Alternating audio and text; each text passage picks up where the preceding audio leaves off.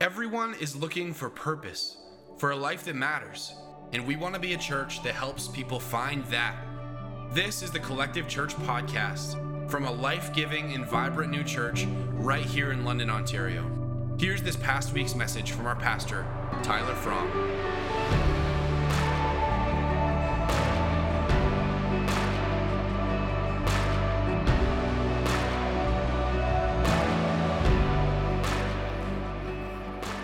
Well, good morning. Welcome to Collective.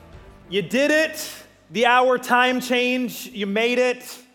Anyone else in here, anyone not a farmer and goes, time change, I'd love to get rid of? Just me? Okay, okay. I'm like, man, especially with little kids. And of course, last night, uh, Parker, our four year old, was up multiple times. And the whole time, you know, when you're doing the like, well, it's actually, it's actually 11:30 right now. Actually, it's 2.30 right now and, and it's a killer. We're glad that you are with us. If we never met before my name is tyler and this week uh, this is our last sermon in this series on community and next week we're going to start a new series and we're going to explore pain. And i'm going to approach it a little bit differently than you might expect. I'm calling this next series uh, thorns and thrones series on pain but this week, we're wrapping up this series, but there's one housekeeping item.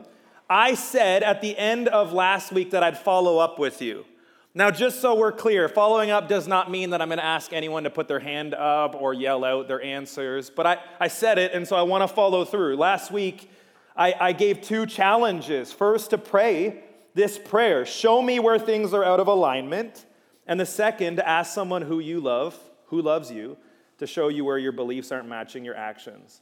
And so I would love for you just before even start to reflect, how'd that go? Did you do it? Did you do it in your co group? Those of us that are in co groups, we spend some time actually doing this, taking steps. I want to encourage us always to become a community that doesn't just talk about things, but does it, that looks for ways to integrate into our life what we're learning, and then holds each other accountable. Like it's the, the worst is when someone's always challenging you, but there's never any follow through. And so there's a little bit of follow through. If you're in a co group, we're grateful that you're taking steps towards that growth. I want to invite you to grab your Bible and flip over to James 5. James 5. And today I want to spend time talking about us becoming a community of change and a community of confession a community of change and confession. And in James 5, there's something significant. Last week, we spent a little bit of time in James. And just to give you a bit of context of the book of James, James is written by, surprise, surprise, someone named James. And for those of us that aren't super familiar, James, James also happens to be the half brother of Jesus. And you may be wondering, okay, how is he a half brother? Well, half brother. Well, Jesus' dad is God, James's dad is not. Okay, same mom, Mary okay? So James is writing, and James writes really practically. The book of James is a brilliant book that has so much gold, and it is incredibly valuable. And so today we want to spend some time looking at James 5. And so if you're there, James 5, I'm reading from the New Living Translation. Verse 13 says this Are any of you suffering hardships? You should pray. Are any of you happy? You should sing praises. Are any of you sick? You should call for the elders of the church to come and pray over you, anointing you with oil in the name of the Lord. Such a prayer offered in faith will heal the sick, and the Lord will make you well. And if you have committed any sins, you will be forgiven. Confess your sins to each other and pray for each other so that you may be healed. The earnest prayer of a righteous person has great power and produces wonderful results. Let's pray. God, I pray that in these moments that you would be the one that speaks. Holy Spirit, come. God, I don't want it to be my words or my thoughts or my ideas, but instead yours. God, you know where each of us are at. You know what we've walked in. You know the challenges that we have. And I pray that you would speak. Your still small voice would whisper to us through all the noise. And we'd hear what you're asking us to hear. And we do what you're asking us to do. God, we need you. I need you. Have your way. In Jesus' name, amen. Okay, so notice how this, I'm gonna, I'm gonna work through it. Notice how it starts in verse 13. Are any of you suffering hardships? You should pray. Are any of you happy? You should sing praises. I want you to notice, even in this one verse, that we're given permission to experience this range of emotion. We're given permission to be people that experience hardships and also people that are experiencing happiness.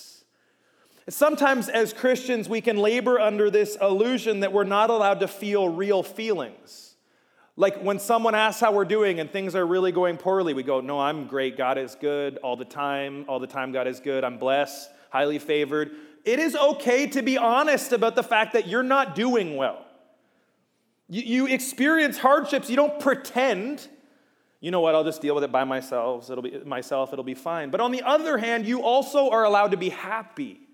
I've been in church services where, where people are singing and they look miserable. And they're like, the joy of the Lord. And you're like, are you sure that you believe? It? Like, are you sure that you're, are you, do you feel any joy? Because you look angry. And so there's equal parts permission to honestly experience hardships and struggle with that and also experience happiness. And there's a part of it too that we can labor under this illusion that if we are Christians, our life should be easy. That we should have mostly happiness and not so much on the hardship, which is why next week we're gonna, we're gonna talk about that in this series on pain. And it's a dangerous lie that I think for many of us we've internalized. I want you to know that as a follower of Jesus, if that's you, you'll experience, you'll experience hardships and you'll also experience happiness. And notice what it says if you're suffering hardships, don't forget to pray. I don't know what it's like for you, but if I'm dealing with something difficult, there are times that I, I wallow in my own self pity, or I second guess, or I, or I spiral, and I do actually forget to pray. I go, yeah, I know intellectually and theologically that prayer is supposed to be my first response, but there are times when I'm suffering with things that I'm, I just internalize and think about me and not about the opportunity to pray. And so there's a challenge here. If you're suffering with hardships, if you're dealing with something difficult, don't forget to pray. Let prayer be your first response. But on the other side, if you are happy, don't be afraid to sing praises. Don't, don't be afraid to actually celebrate. If you're doing well, if things are good, you can actually be happy about it. And you can tell other people about it, which sometimes is hard for us. Have you ever had times where you're happy, but you don't want to be honest about it because you know that one of your close friends, family members is not? Like they're dealing with stuff, and so you're like, you know what? I shouldn't be this happy because, you know, in comparison to what they're dealing with, they're dealing with really difficult things, and I don't want to make them feel like I'm comparing myself, or I don't want them to feel worse. And so, what do we do? We just kind of push it all down and we go, like, I just won't be happy publicly, just privately. I'll be by myself going, yes, but eh, around people, I'll just be really somber. That is not the invitation here. That I just want to let you know, even if you're wondering about who we are as a community, we want to be a community that can celebrate what others are going through positively, even when others are dealing with difficult things. We want to be the kind of community that can celebrate all the happy things and, and, and moments of significance, also while recognizing that there are people in our midst that are dealing with difficult things. Even in moments where you wonder, God, are you going to answer my prayer? We can celebrate when God answers someone else's prayer.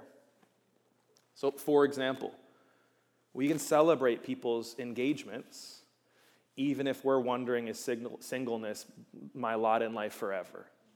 We can celebrate when, when two, two people decide to commit their lives together in covenant before God, even while wondering, God, will that ever be me?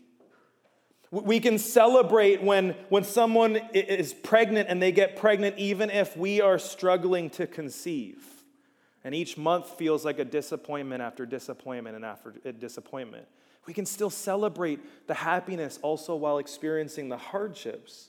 We can celebrate when someone gets a new job or they get paid well, even when we're going, I'm barely scraping by and I'm miserable.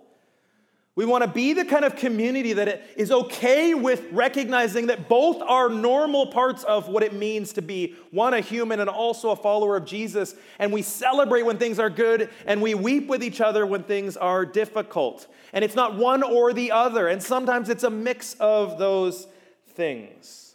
James tells us Are any of you suffering hardships? You should pray. Are any of you happy? You should sing praises. And then in verse 14, he says, Are any of you sick? You should call for the elders of the church to come and pray over you, anointing you with oil in the name of the Lord. If any of you are sick, if any of you are sick, you're invited to call the elders of the church to come and pray over you. And not just pray over you, actually anoint you with oil. I do want to let you know that this is why we offer prayer every single Sunday. We have our prayer team that comes up, and they're usually standing there, and, and they're up there regardless. Regardless if multiple people come up or no one comes up, because every single week we want to create opportunities for prayer to happen because we actually believe that it works. And so for us, we don't ever want to miss an opportunity. If someone is dealing with something significant, to pray for them and to pray over them. And every single Sunday, that is important for us. I want you individually to know because you are important to us. And not just hypothetically or just because we're supposed to. We actually, if you're dealing with something, we don't want you to do it by yourself. We don't want to just say, hey, hopefully you figured it out, see you next Sunday. We want to actually create moments where we can pray for you. And if you're sick, we want to use oil and we want to anoint you and pray. And I want to just let you know that we, we use oil to anoint, but it's not something spooky or mystical, but it is significant. There is a biblical pattern for using oil to anoint and, and praying. And, and just in case you're wondering, even in the context of prayer, we believe in the power of prayer. We believe that the Holy Spirit can do something significant. And by the power of the Holy Spirit, as we pray, that people can experience healing. In verse 15, James is saying such a prayer, this prayer that's oil anointed over people, offered in faith, will heal the sick, and the Lord will make you well. What do you do with that? Such a prayer offered in faith will heal the sick, and the Lord will make you well. I was listening to a sermon a, a few weeks ago by someone named Derek Rounzen. He's a, a pastor, and he was talking about healing, and it was powerful for me. And actually, what's really cool is since then, there's been some moments that I think God's asked me to heal to pray for healing, and God has done it. And I haven't experienced a lot of that in my life. But there were some things that he said that were really important as we develop a theology of healing. He said this The ministry of healing is ordinary and normative. That means happens all the time, and to be expected as disciples of Jesus here and now, but it doesn't always happen. The ministry of healing is ordinary and normative and to be expected as disciples of Jesus here and now, but it doesn't always happen. Many of us know this. We can read a text that says, if we pray like this, that God will heal the sick and the Lord will make people well, but we also know that sometimes God doesn't. Sometimes the prayers that we pray don't amount to healing. Sometimes we pray in boldness and it doesn't actually work out. Sometimes our prayers are not answered like we want. I think all of us can attest to that. But I do want to communicate to you that it's important that we don't sit in that place and then start to try to assign blame. Well, clearly, the person praying for me didn't pray right, or they didn't have enough faith, or they had something going on, or clearly I didn't have enough faith. We don't always know.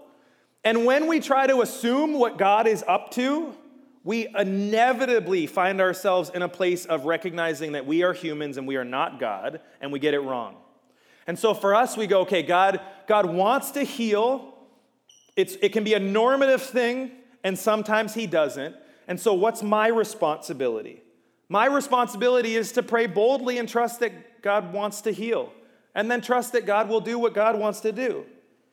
We trust that ultimately what God wants for every single person is to experience wholeness whether it's, it's here and now or in heaven. That, that's what he wants. And so, if he's creating opportunities for us to see people experiencing healing or wholeness, we want to step into those moments, regardless of what the outcome might be. We want to have uh, obedience and faith just to go, I'll do the little bit and pray, and, and I'll believe that God, you will do something, and I don't need to have all the answers to how. And I, I want to just remind you, too, that sometimes this prayer, as we pray for people, if you've ever prayed for someone's healing or just prayed for anyone, lots of times you're like, I don't know what I'm doing. I don't know why I said that. I feel awkward. What if it doesn't work? What if it's embarrassing? What if they, like, all these things go through your head. And so the invitation for us in those moments is to pray with as, as much faith as we can muster. Like, we're reminded that, that faith the size of a mustard seed can move a mountain. So I think God is okay with the little bit that we can bring and go, God, I, I, would you just heal this person? And, and if I look, if I'm embarrassed, or I, I'm okay with that because it's you and not me. We, we come before him and ask him in, in faith with as much boldness as we can muster that he would heal. And I want to just remind you that these kind of, this kind of healing is not just physical healing. Like for some of us, it is. We've had a couple, we've had two people with, with backs that have been injured that God has been healing. And you go, it could be physical, but it could be psychological, it could be spiritual, it could be relational. Healing in all part. Here's the reality you are an integrated being. You have a body, you have a mind, you have a spirit, you have a soul. You are not just a, a compartmentalized person, you are a whole person. And so we want to pray for healing for you, whatever you are going through. And when we pray for healing, sometimes God changes in a moment everything and He radically transforms people. Sometimes that's how it happens. In just a moment, God heals. And then sometimes it's over the long haul. Sometimes God answers the prayer immediately, and sometimes God, sometimes God says yes and answers the prayer over time. Sometimes God answers the prayer by sending great physicians medication, maybe if it's if it's psychotherapy. Like God does not limit himself to one way of healing. Sometimes he does it in a moment, and sometimes he does it over time. But when God heals, it's usually in the context of community. He doesn't just have you by yourself in your room and goes, look at this, watch. It's usually in community. And I want you just to even notice this passage as I, have unpacked some of it. The, the beginning part and, and, and what it's talking about if you're, if you're sick and suffering to be prayed for and actually pray and invite the elders to, to lay hands on you or anoint you with oil. What it's communicating here, James is telling us if you are dealing with something and need healing, don't do it by yourself. Invite other people in. Let the elders know. Let your community know. No.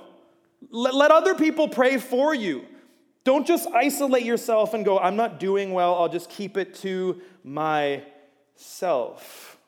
Bring your prayer requests, bring your sicknesses, bring your challenges, bring all of it into community. And then in community, let's pray and believe together that God wants to heal. And let's navigate it together when He does in significant moments, and then let's navigate it together when He doesn't and we don't know why. But we're in it together. And we continue to, to live this communal life to go, we're, it's not just me, and I'm not just suffering by myself. And so we can celebrate when things are good, and we can also, we can also cry for, wrap our arms around people when things are difficult. In verse 15, James says, Such a prayer offered in faith will heal the sick, and the Lord will make you well. And if you have committed any sins, you will be forgiven. If there's any sins that are connected to what you're experiencing, as you are prayed for, as you pray and someone prays in faith, you will be forgiven. Verse 16 is a significant one for us. Confess your sins to each other and pray for each other so that you may be healed. Confess your sins. What is that? What does it mean to confess your sins? Confessing your sins is when you tell someone who you love, who loves you, something honestly you'd rather you didn't have to share out loud. Something that you go, I'm, I'm falling short, I've screwed up, I have shame, I want to hide this. And instead, when you make the decision to actually share it, to bring it out of the, the, the darkness in your own mind and to instead bring it into the light. Areas where we fall short, areas where we have messed up, and areas where we exchange, experience shame. Last month, Lee and I were in a conference in Portland, and one of the speakers is an author and pastor named John Ortberg. And he was telling a story where he was investigating him in this idea of confessing your sins to another and going like, "We don't do that. I've never done that." And so he set about doing it. He took all the things he could remember from as far back as he could remember, all the times he sinned, and he made a list. He started writing them all down. Pages and pages of all the times that he fell short, the times that he sinned, all the things, and frankly, all the things that he wished he could just keep to himself. And then he got his best friend and he sat down with him and he shared all of it. Went through piece by piece by piece by piece, shared everything, held nothing back. And you know what his friend did? His friend looked at him and said, I just want you to know, John, I've never loved you more than I do in this moment. And this is the, the beauty of what confession should actually be like. There is this part that there's this degree of if I share with someone what I'm really dealing with, will they reject me? Will, will, they, will they walk away? And, and I think that John's example is his confession was met by compassion and love, not by shame. This should be us. So, on one hand, we are responsible for the fact that we need to confess to each other. We're also responsible for how we respond when people confess to us. And it, and it doesn't mean that we just go, eh, it doesn't matter. It, it doesn't mean that we just think, you know what, it, who, who cares what you're going through? It's that our love means that we understand one, how courageous and bold it is to even do that. But we also understand that when someone confesses, it breaks the power of that sin to grow and multiply in darkness. And so when that happens, we can say, I'm with you, let's work through this, but I'm proud of you and I love you. Because can we be honest? Each of us has our own garbage. All of us has stuff that you go, oh man, I wish, I wish no one saw that. I'm glad no one saw that. I can't believe I do this. We all have stuff. And so we bring our sins into loving community and we confess to one another so that we experience healing and wholeness. And our, our Catholic brothers and sisters do confession, uh, and they actually do it where you confess to the priest or to the father. You sit and you confess, and, and they may give you things to do. You pray this many times or respond in this way.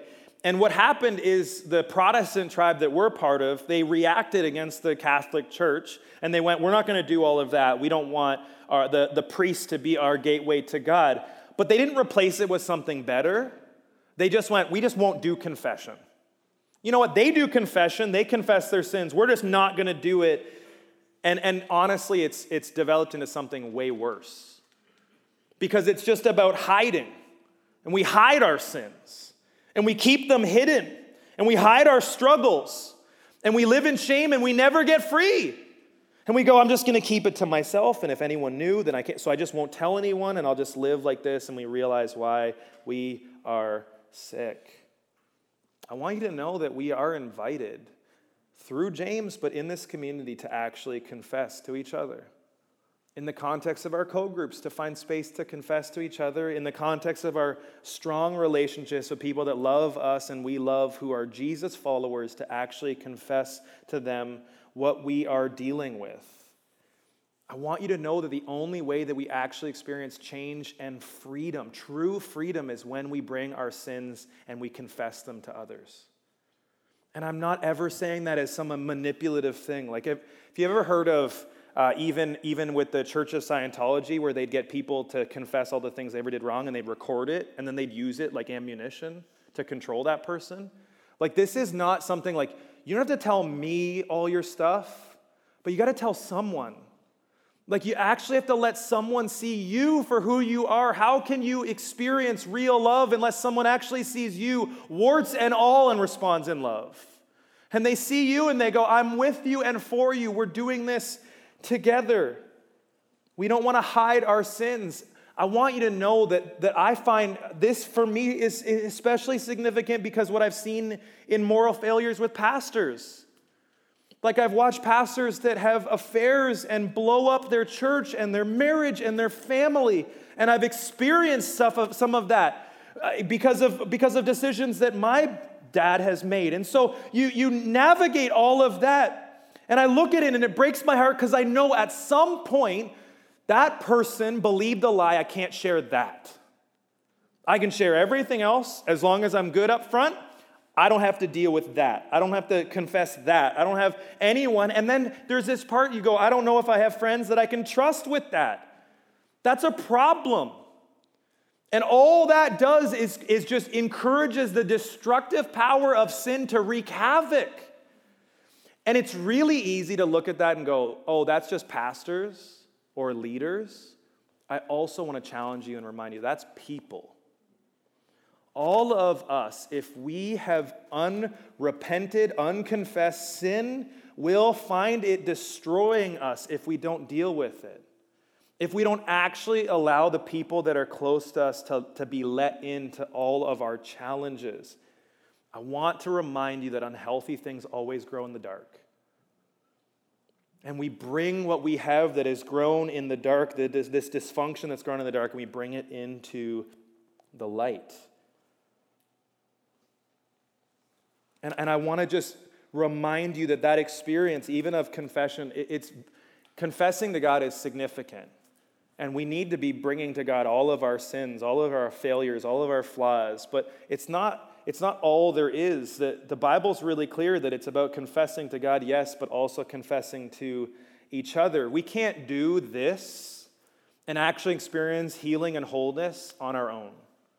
This is why it is a challenge. One of the things that I know in our stream that we hear lots is people going, Well, it's my personal relationship with God.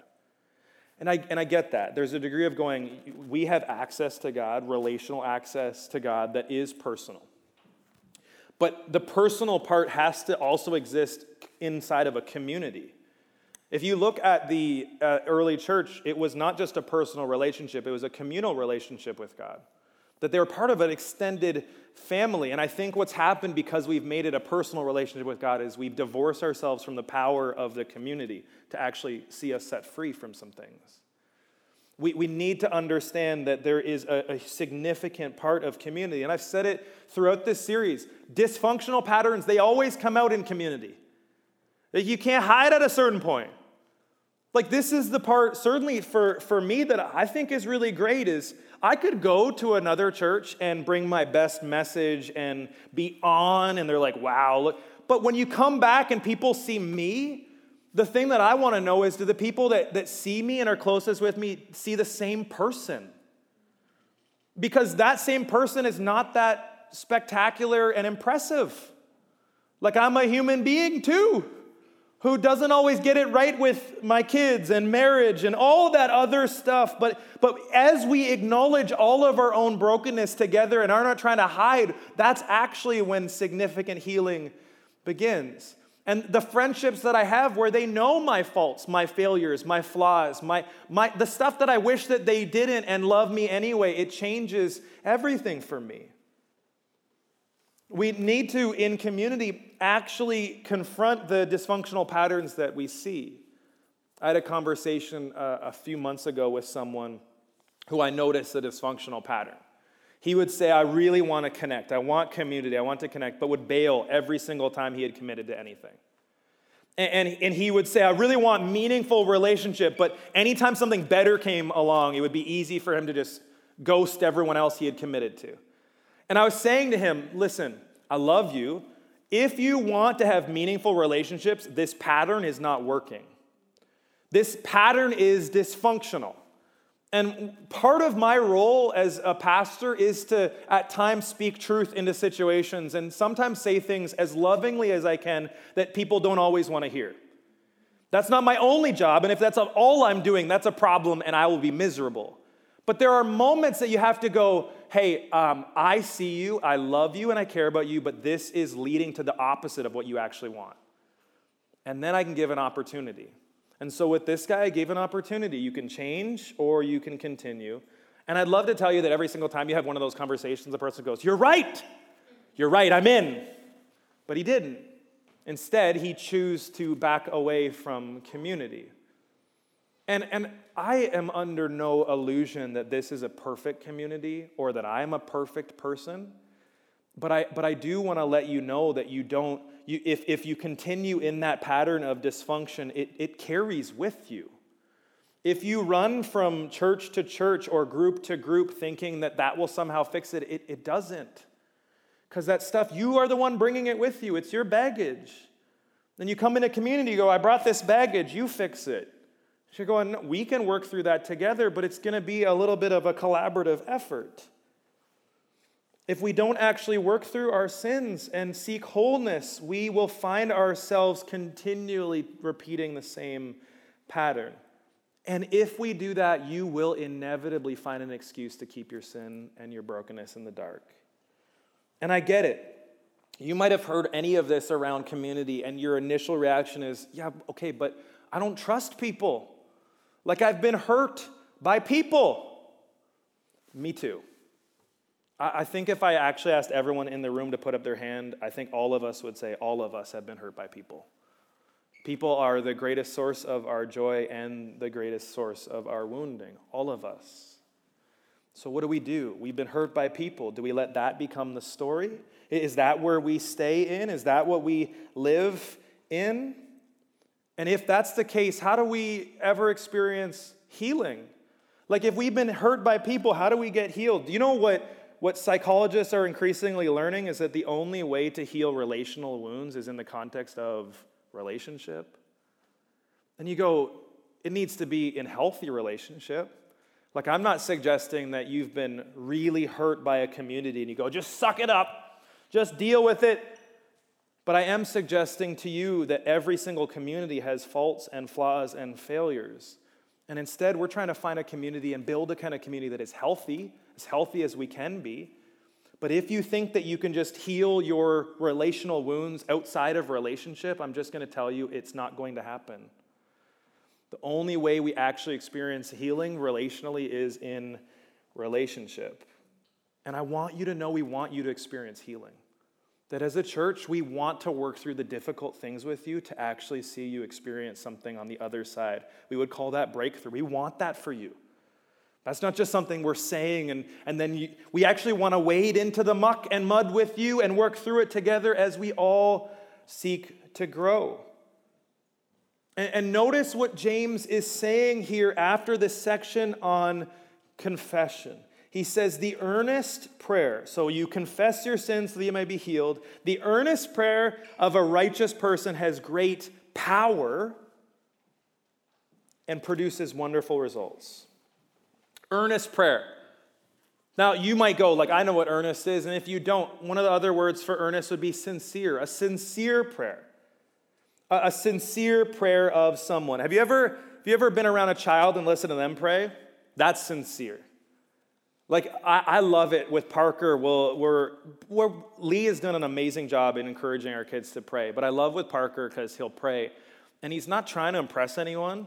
And so it'll be like, like when we were praying for the HQ building that I'll talk about a little bit later. She, the, Parker's like, God, give us this space, give us room in here, but also like help us to have a fun day and a really fun time. And God, I pray that like all our favorite people would show up also at this place. Like he's he's just talking through it. And I love that. I'm around kids and I love when they pray because we get older, we get so insecure. Like, I didn't say it right, I wasn't smooth enough, there was an awkward silence. Like all these things that cause us to get in our own head. Kids, pray from the heart. This is what we're invited to do. Pray sincerely from the heart. And, and notice that it does not say here uh, if you have a, a, perfect prayer, a theologically accurate and robust, filled with scripture prayer, or a beautiful prayer, it has great p- power. Instead, the earnest prayer of a righteous person has great power. Earnest prayer, sincere, sincere prayer has power. And, and what is a righteous person? So we have a sincere prayer of a righteous person. What is that? That's someone that, that stands before God in, a position of understanding who they are and who He is. It's someone who has trusted God with their life, that has given their, their life and surrendered it to the Lordship of Jesus. Someone who is in right standing with God. A person who is utterly dependent on God. We become righteous as we put our sin to death. And we do that as Christians when we, when we bring it to the cross and Jesus' sacrifice and he gives his life and he breaks the power of sin. We become righteous. But there's also a process of growth and growing in righteousness as we confess our sins to God and to each other. We do that by confessing every single time we've missed the mark.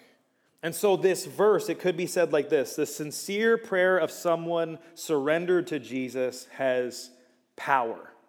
The sincere prayer of someone surrendered to Jesus has power. And not just prayer, or not just power, great power. And it produces wonderful results. I don't know about you, but I'm very aware of how much I can't control. Like I look all around and I, I can't control that. I can't control my children. I can't control how I feel that day. I can't control the quality of my sleep. I, I can't control all sorts of things. But I can control some of this. I can control my ability to confess my sins. I can control that. That's, that's on me. And I can control my ability to pray earnestly, sincerely. I can control those things. And so, if there's a degree that you feel out of control, you're looking at whatever's going on, you're like, I don't even know, we can start there if I just confess my sins, if I confess to God and I confess to my community, and if I just pray sincerely, then I can experience great power and wonderful results. Confess your sins in verse 16 to each other and pray for each other so that you may be healed. Why do we do this? Why do we confess our sins and why do we pray? Why? So that you may be healed. Our healing may happen in a moment, or it may happen in our lifetime in the context of community. Maybe it's day by day healing of the sin and brokenness that has ravaged your life. If you have not experienced the kind of change in your life and the kind of healing that you want, maybe you need to invite others in. And maybe you need to invite others to actually pray for you. Maybe you need to confess to them and allow them to pray and watch what happens as you bring it into community and you bring it into the light. Maybe you need to confess. Maybe you need to make that an actual posture. Think, okay, who are the people in my life that I love, who love me, that I can actually confess to? And maybe, maybe by confessing the unspoken sin in your life and praying, you see something broken off of you that has gripped you for years. What if this becomes the moment that things actually start to change? And we don't want to miss an opportunity for this. We don't want to miss an opportunity for healing, whether it's spiritual, whether it's physical, relational, psychological, or something else. Confess your sins to each other and pray for each other so that you may be healed. The earnest prayer of a righteous person has great power and produces wonderful results. We want to become a community of change and confession. We want to experience real change. And if we're going to experience real change, it has to also be partnered with confession. And, and I want to just let you know, I'm, I'm, it's not lost on me how one difficult this is and also how countercultural this is. Because the cultural value is present your best version and hope that everyone is good with that, and then keep your private version to yourself. And I'm suggesting bring all your garbage and watch how much God, how much God loves you and let us be the kind of community that loves each other enough to actually see each other, care for each other, and then walk it out together. We get to represent an alternative here, a collective. And I want you to know that we are unwilling to settle for less than what James is talking about great power and wonderful results. That's what we want. We don't know what God's going to do. We're not in control of God, thank goodness.